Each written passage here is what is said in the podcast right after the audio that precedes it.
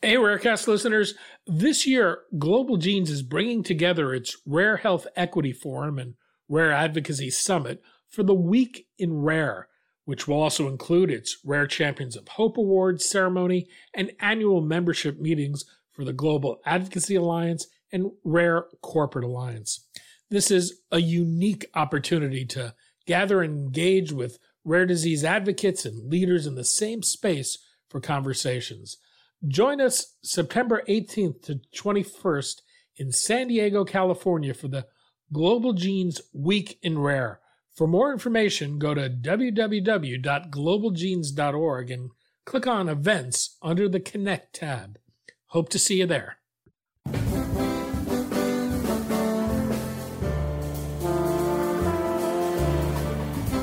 I'm Daniel Levine, and this is Rarecast.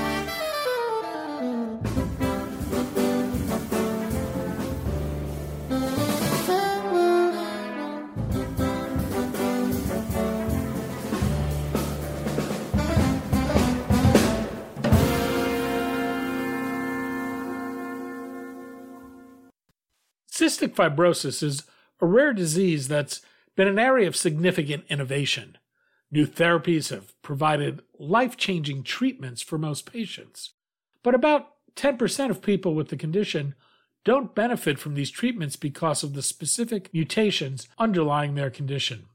We spoke to Jamie Chang, Senior Medical Director at the contract research organization Rho, about the advances that have been made to treat cystic fibrosis, the treatment gap that remains, and what's working its way through the pipeline that may change that.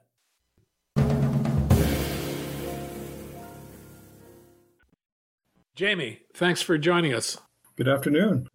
We're going to talk about cystic fibrosis, Rho, and how it leverages its clinical expertise in this area to help drug developers advance their candidates into development. Let's start with cystic fibrosis. For listeners not familiar with the condition, what is it? Sure. So it is a genetic condition where patients will inherit two copies of a gene that leads to a protein not functioning, and that essentially leads to sort of all the different manifestations of cystic fibrosis, which include lung disease and other organ systems as well. It's actually pretty common, and it's probably the most common. It is the most common autosomal recessive disorder in Caucasians, about 1 in 3,000 or so. So that means that it's actually a fairly common rare disease, I'll say. This is a pulmonary disease, but the effects go well beyond the lungs.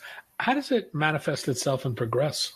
Yeah, sure. So I think that's a really important thing that you bring up. It's in cystic fibrosis, sort of the main organ system we think about are the lungs, and that's because of their huge role in sort of day-to-day life, exchanging gas, breathing, all those things are obviously sort of things that patients will feel if they're not working correctly, but.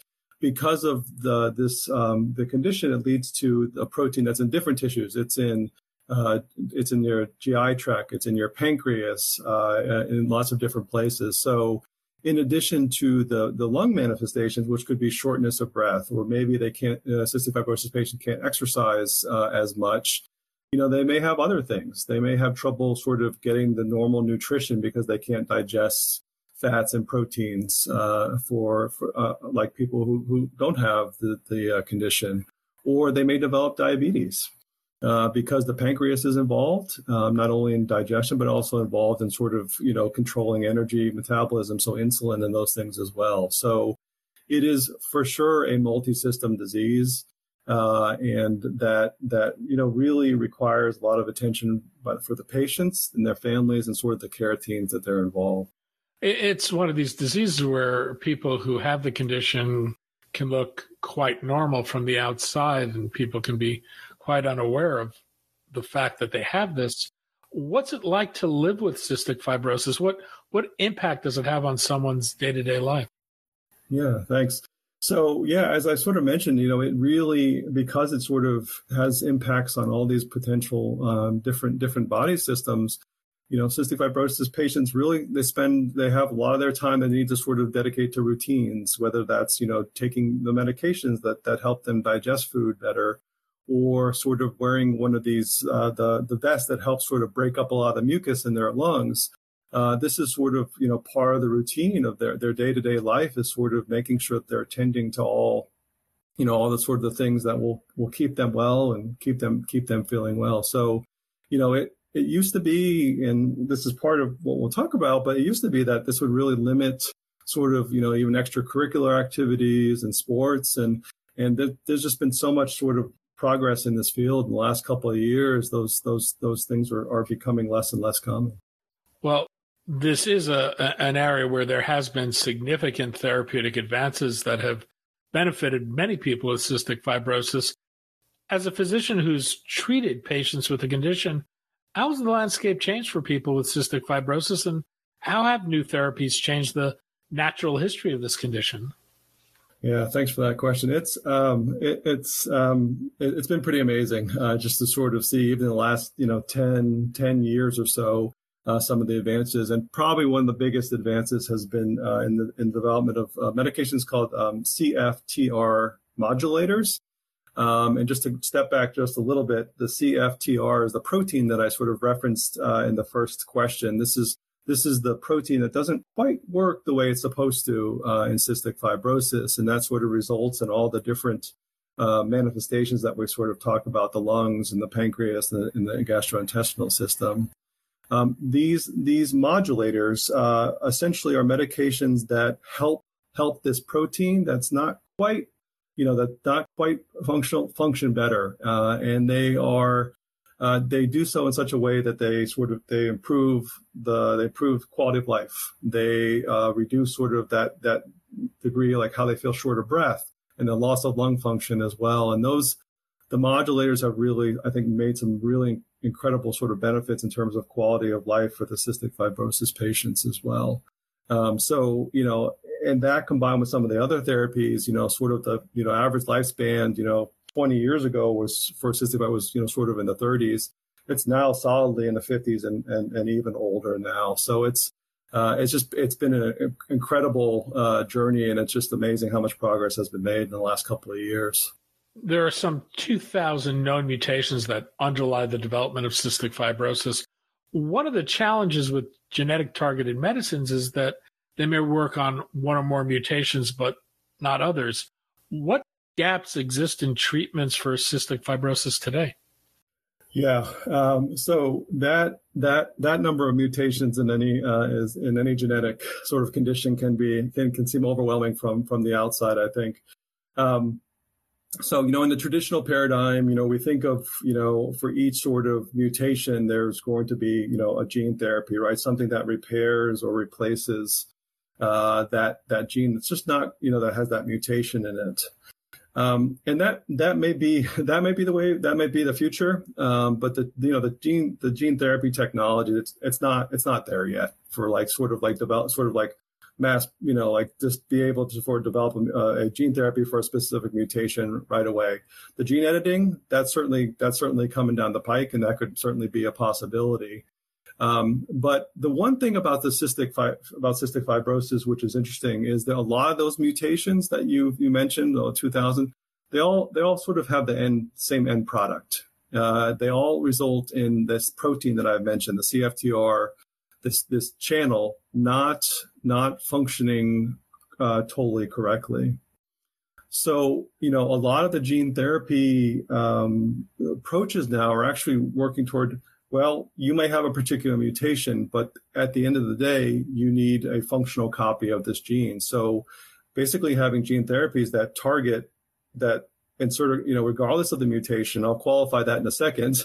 They will insert a gene, a CFTR gene that will actually work. So regardless of that mutation. Now back to sort of the gaps or the challenges, that approach is not necessarily going to work for all mutations in cystic fibrosis, and that's sort of part of probably why you're asking the question. And that gets to this 8 to 10% of the cystic fibrosis patients for which these modulators, these therapies that I've talked about, they don't work. And they don't work because these patients don't make any protein at all, so that you can't really have you can't act on it if you don't have that. So the gap here is that there's, 8 to 10% of cystic fibrosis patients who not only don't have access to these modulators, but the sort of the gene therapies that are being developed for and other, are not particularly applicable to them. So that's one of the big gaps, I think, in terms of cystic fibrosis is this the 10% that the final 10% who don't have any available therapies, sort of disease modifying therapies available to them. In the world of rare disease, this is one of the relatively larger indications, which has made it attractive for drug companies to pursue. As we dig down into the mutations with unmet need, is there some point at which the indication becomes too small to be attractive to pharmaceutical companies?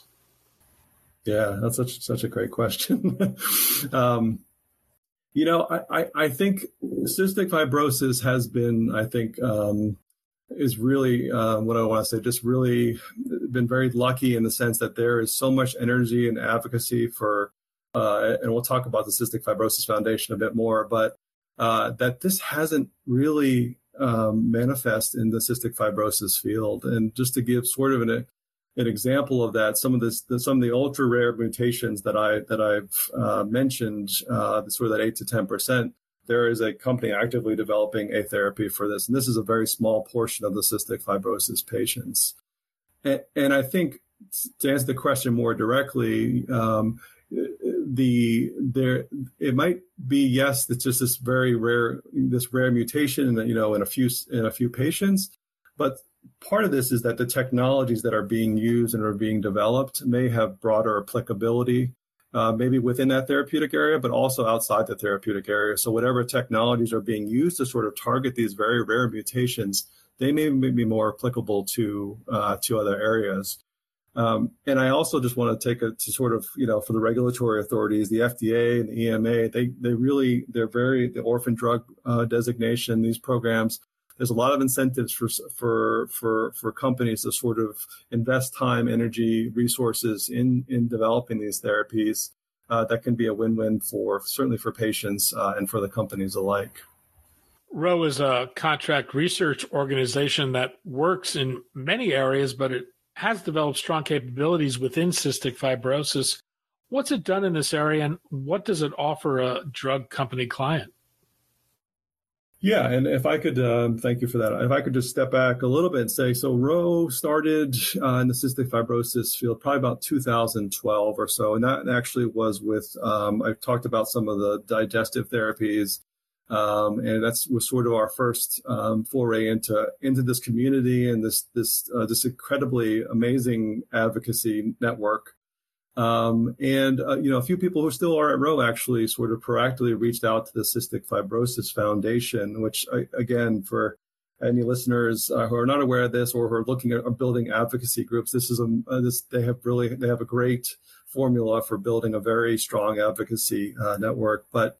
And so we reached out to them, and we've communicated with them since, to sort of know what's going on, in the space, sort of what's going on with the patients, and also have sort of learned of the Therapeutic Development Network, which is called the TDN. This is a scientific body that essentially reviews all the sort of proposed research in the cystic fibrosis field, to sort of make sure that the research that's being done is really sort of progressing things forward as well. So we've had a nice sort of, communicate with them on a regular basis, sort of outside of our work with clients, but also with clients, just sort of navigating how things work as well. So I think that sort of the knowledge of the space of the cystic fibrosis and the TDN, I think that we bring a lot to the table in terms of clients start thinking about developing therapies in the cystic fibrosis space. I think that's probably one of the main contributions that we can assist. The other part is because of our work with the foundation and with patients and sites, we understand the patient experience. which includes the family. Like any rare disease, you have to think about the family when you're thinking about how do we make this as convenient as possible for the patient and the families who already are very busy and already have to sort of have these things to go on to. So we think when clients come to Rho, they'll sort of have that sort of experience with the sort of the advocacy groups and the scientific body that sort of governs the research, but also understanding the patient and the family experience for anyone going into a clinical trial for cystic fibrosis. You mentioned the Cystic Fibrosis Foundation, which has really been a powerhouse in the drug development side and brought a lot of resources to bear. But to what extent, when you're designing a trial, are you working with the client and really getting that kind of input from a patient organization like the Cystic Fibrosis Foundation? Yeah, thank you. So quite often, as I said, we have sort of interactions, sort of communications with the CF Foundation and the Therapeutic Development, the TDN. So they know who we are. We've been through, we've worked through with other clients. We've sort of worked through their getting their programs out there. So we work very closely with the Cystic Fibrosis Foundation, the TDN, and sort of bring what experience we've had from prior projects to the clients. So hopefully we're giving them, that much more upfront, that they sort of are that much ahead of the game when they hit the ground running. But we really make an effort to sort of actively engage with the Cystic Fibrosis Foundation for all the reasons we sort of already talked about. And I think there are well-known challenges to developing a therapy for a rare disease, given the small populations, the heterogeneity of these conditions, and the fact that populations may be geographically dispersed. Are there any particular challenges to clinical development in cystic fibrosis than what most people might think of? Are there challenges that are particular to the condition itself? Yeah. So one, and this is a good thing. There's so much research going on in cystic fibrosis, that, making sure that there will be patients that would want to participate, that would be available to participate, is a big thing. And I think that's a good problem to have from the patient's perspective. But it's something that really sort of keep in mind, given how active this space is and just sort of how much energy there is. Sponsors sort of entering this space just have to have an idea of that there, oftentimes is a lot going on at a given time, and just sort of, we have a pretty good sense, like I said, from our communications, sort of what's going on at a given time. One thing that's also sort of very specific to the cystic fibrosis space, as I maybe mentioned or didn't mention earlier on, one of the manifestations is you produce a lot of mucus or sputum, and a lot of times that sputum is something that sponsors and companies want to collect because it tells a lot of what's going on inside the patient's lungs. Are you decreasing the infections? Are you decreasing the inflammation? All things that are very important to understanding. Might your therapy actually work in these patients? And then again, this is a good thing, but with the modulators, a lot of cystic fibrosis patients, they really can't produce sputum anymore. And so because of this, we sort of had to think outside the box, and sort of like, how do you collect this sample when, they might show up to the clinical site and they say, we need a sample. They say, we can't do it. So Rho has worked with a lot of sponsors to sort of work at home collection. How do you, on their own terms, patients collect it, make sure it's taken care of and shipped, and, if the quality is good and it makes it to the lab safely. So that's one thing that I would just point to sponsors, is that if you're interested in sputum as sort of a biomarker and you're looking at that as well, there may be some challenges in terms of getting those collections, but we certainly have some ideas on how you might do that if that's part of your program. You talked a little about the possibility of gene therapy and gene editing, but as you look at the development landscape, where do you see therapies for cystic fibrosis going, and are there things that particularly excite you? Yeah. I think the 8 to 10%, those that we've talked that I've referenced a few times. There is a lot of energy in a specific company. I think the company's name is Splice Sense, I think, but they are working to to actively find a way to get a therapy for these patients who don't have the modulators, who don't have other treatment options as well. Most there is a lot of activity for sure within gene therapy, whether that's DNA, whether that's mRNA, whether that's using viruses or liposomes to deliver this.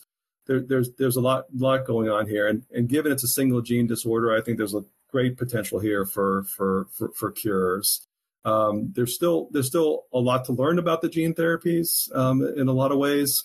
And in the meantime, I think we can't lose sight of we need to develop other therapies that can sort of address ongoing issues. So whether it's the digestion and the potential the malabsorption and nutrition issue, whether it's developing more antimicrobials or antibiotics to help sort of fight the infections that these patients have, as we're sort of figuring out what gene editing or what gene therapy technology is going to work, we really have to sort of keep our eye on developing some of these therapies that are going to bridge these patients until these therapies are available.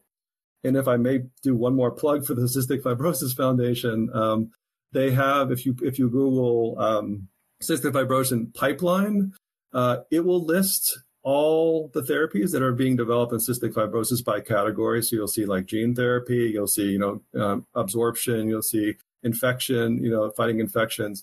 It's a wonderful, wonderful resource to sort of know what's out there. On that same page is also where patients can find out where to sign up for these or where to find out more information about these studies. So lots coming down the pike. The gene therapy is super exciting for sure. In the meantime, though, just thinking about sort of what kind of therapies we can also develop to kind of bridge until we really understand this technology and really embrace it. As a physician who's treated patients at a time when there were fewer therapeutic options and now involved in clinical development, what's it been like to see all the activity in this area? Yeah, I think you probably can guess my answer.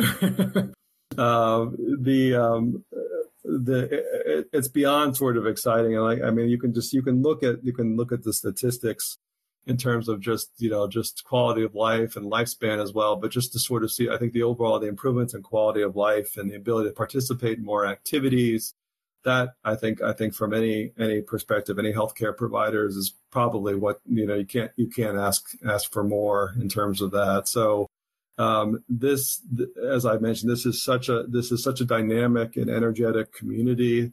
The resources and focus are just really something to model, I think, after, if you're looking for sort of organizations and sort of how to model their foundations, their advocacy groups.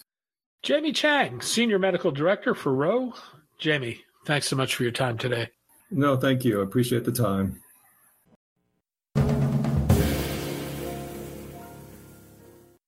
Thanks for listening. For more information about rare disease and to connect to the rare disease community, go to globalgenes.org. To keep up on the latest news and trends affecting the rare disease community, be sure to visit raredaily.org. You can subscribe to the RareCast RSS feed through raredaily.org or through SoundCloud, iTunes, Stitcher, or your preferred podcast manager. The RareCast is produced for Global Genes by the Levine Media Group. You can also find our podcast, The Bio Report, on these popular podcast sites. Our theme music is composed by Jonah Levine and performed by the Jonah Levine Collective. We'd love to hear from you. Drop us a note at danny@levinemediagroup.com.